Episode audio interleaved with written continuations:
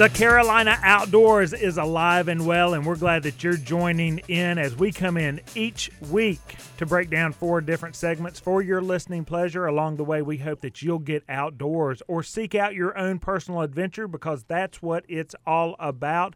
Your host here each week uh, from Jesse Brown's Outdoors, encouraging you to get out, are Wes Lawson over here and Bill Barty over here. You know, Bill, one of the great ways to get outside sometimes means to get inside and watch some films about getting outside. That's kind of a who done it, but this is a great time of year for us, not just because the spring weather and delayed harvest and all that kind of stuff, but for us, it's the fly fishing film tour season. And it all goes kind of together because mm-hmm. with the spring break upon us, even if you are 90 years old and think spring breaks are behind you, we say no.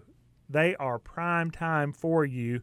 And fly fishing and the fly fishing film tour, the F3T 2022 version, it is indoors. is at the Visulite mm-hmm. this year. Uh, and we are glad to be back. We had it in the in the fall in October, but this is a big spring kickoff where it does help people get in the mood, not just for fishing or fly fishing, and not just for fishing or fly fishing in the Carolinas. There's a bit of inspiration and aspiration that goes along with that for those of us who may dream about going to faraway places. It it just gets you excited, Bill. Even if you don't like fly fishing or you've never been or you don't know where these places are, watching these films in the presence of several hundred other like-minded individuals in a place like the Visulite just gets those creative juices going and makes you want to get out and do that and it does it just makes you feel good. I mean, we need that after 2 years of being questionable at best about things, but this is it. The Fly Fishing Film Tour is here. So let's find out how this thing happens. This is uh, the largest annual showcase of fly fishing films around the country and then some. In fact, it's six countries. They have over 160 plus events with 85,000 plus, again, attendees. Mm. One of the people that helps make it happen, and we've had him on I don't know, for over a dozen years. This has been in effect for 16. Chris Kegg, who's going to join us now on the Carolina Outdoors. Chris, welcome. Well, thanks for having me, guys. I'm excited to uh, do the Carolina Outdoors podcast once again. Well, listen, it would not be the same without you on here talking about the F3T. But, Chris, will you go through how this happens, especially with film submission and then film choice? Yeah, so basically, you know, we are a submission based film tour.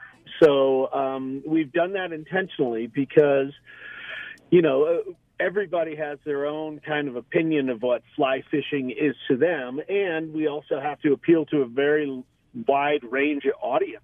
So, we do that intentionally. Um, it gives us obviously the uh, ability to make a varied program, but it also gives up and coming filmmakers a chance to get recognized. You know, um, fly fishing content in general isn't you know seen too much on the uh, general stations, um, and you know that's why it's such a great event. Is we get to highlight new filmmakers, new locations, new species, um, and really, you know, we go through all the submissions, and you know, it is the best of the best. So, you know, we don't take everybody, obviously, um, but it, we're always surprised and excited by the new filmmakers that just show up. You know, who are doing it for passion, right? Um, let's be realistic. It's not, you know, fly fishing films are not the biggest money maker in the world, so it's fantastic for us because people are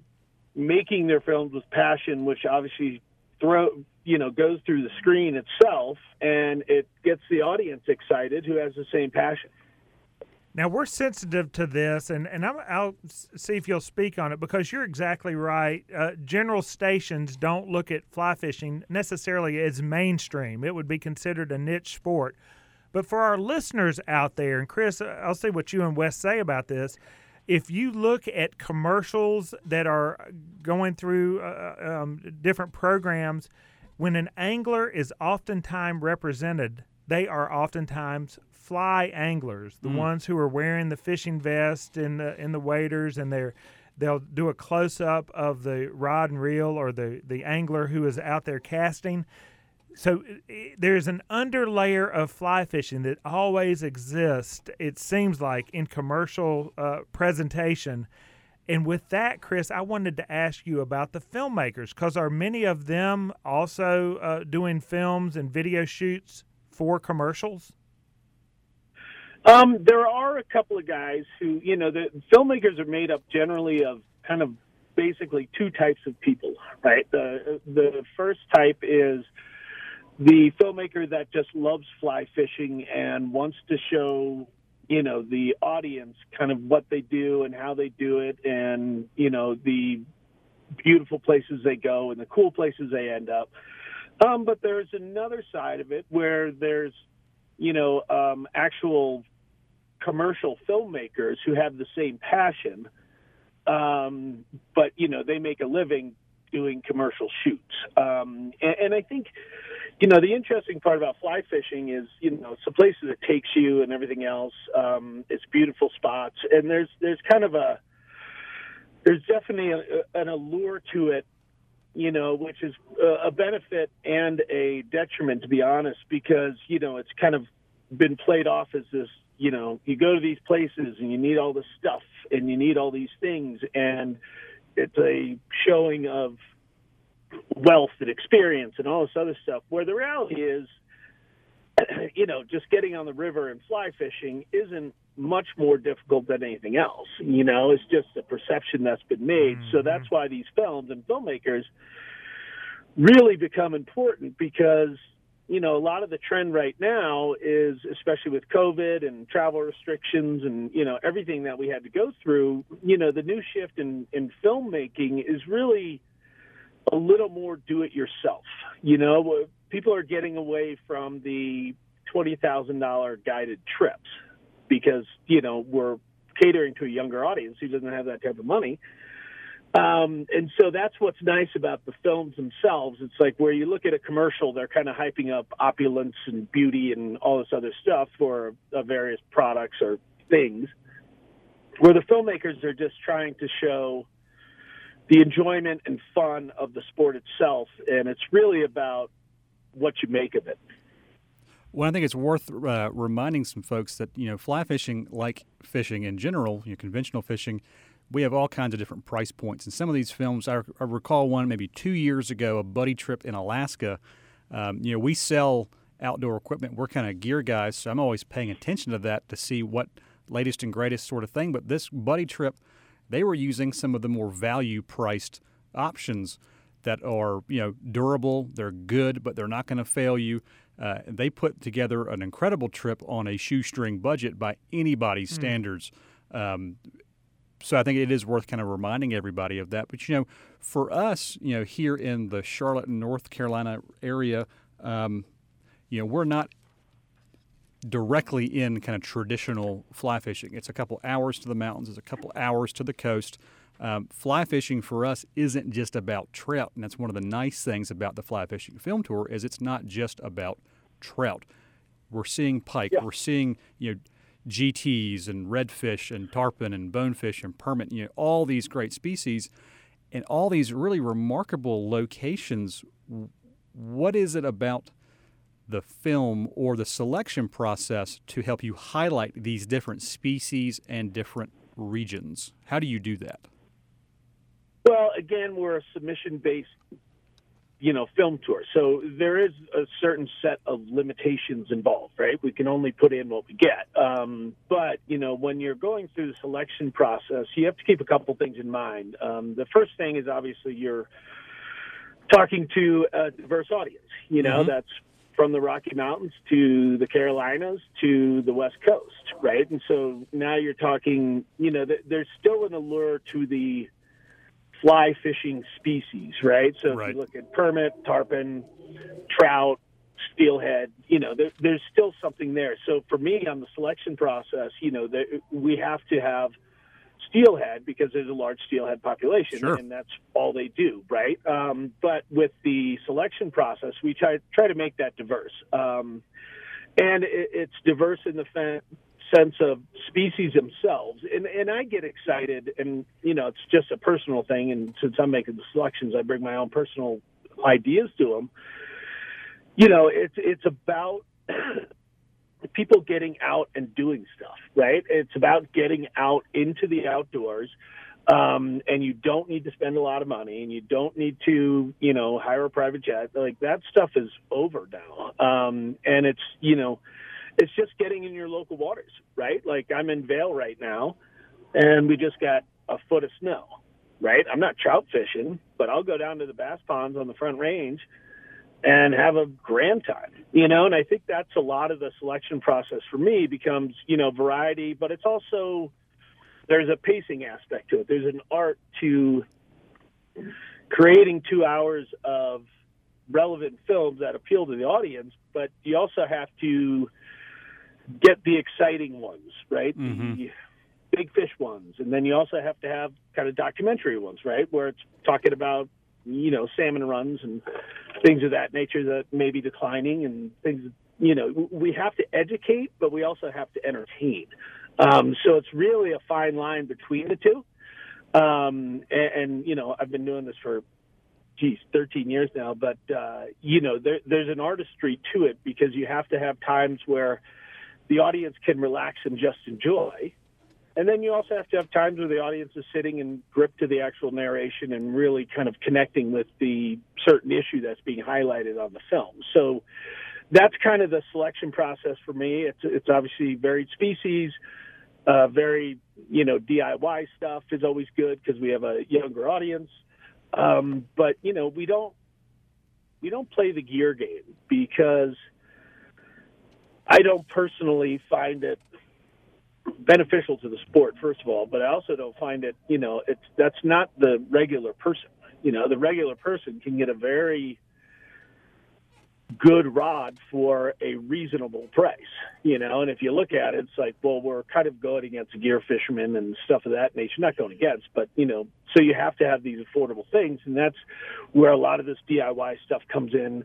You know, we have a film this year which is called Dan's Pain, which is a, I believe he's a local Carolina guy, um, and it's just.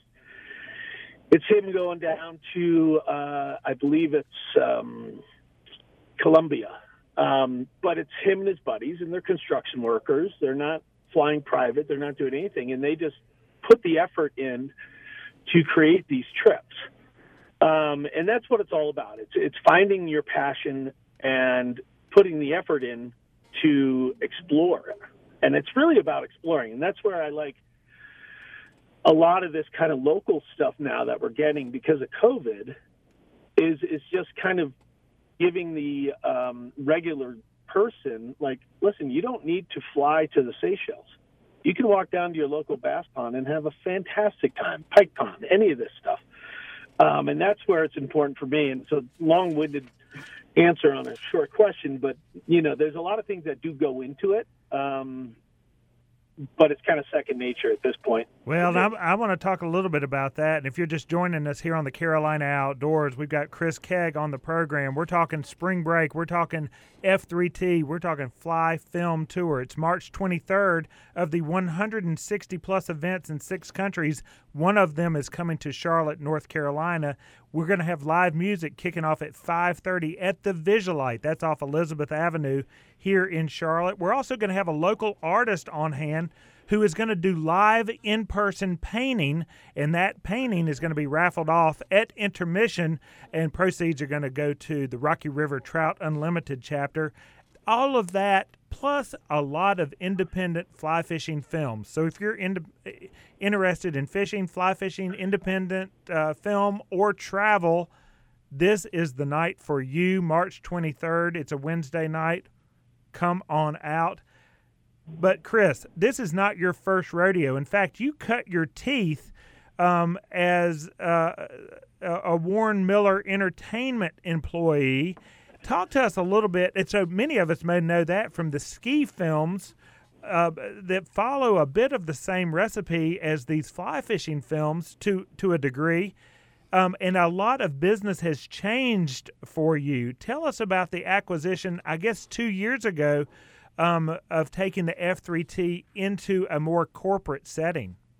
So yeah, as, as I, you know, as uh, was mentioned from Bill, um, I started at Warren Miller, which kind of got me into really the uh, excitement of the outdoors, and you know, we were a little more obviously extreme and stuff of that nature. But I've always been a fly fisherman, so we started the fly fishing film tour um, in about 2007, I believe.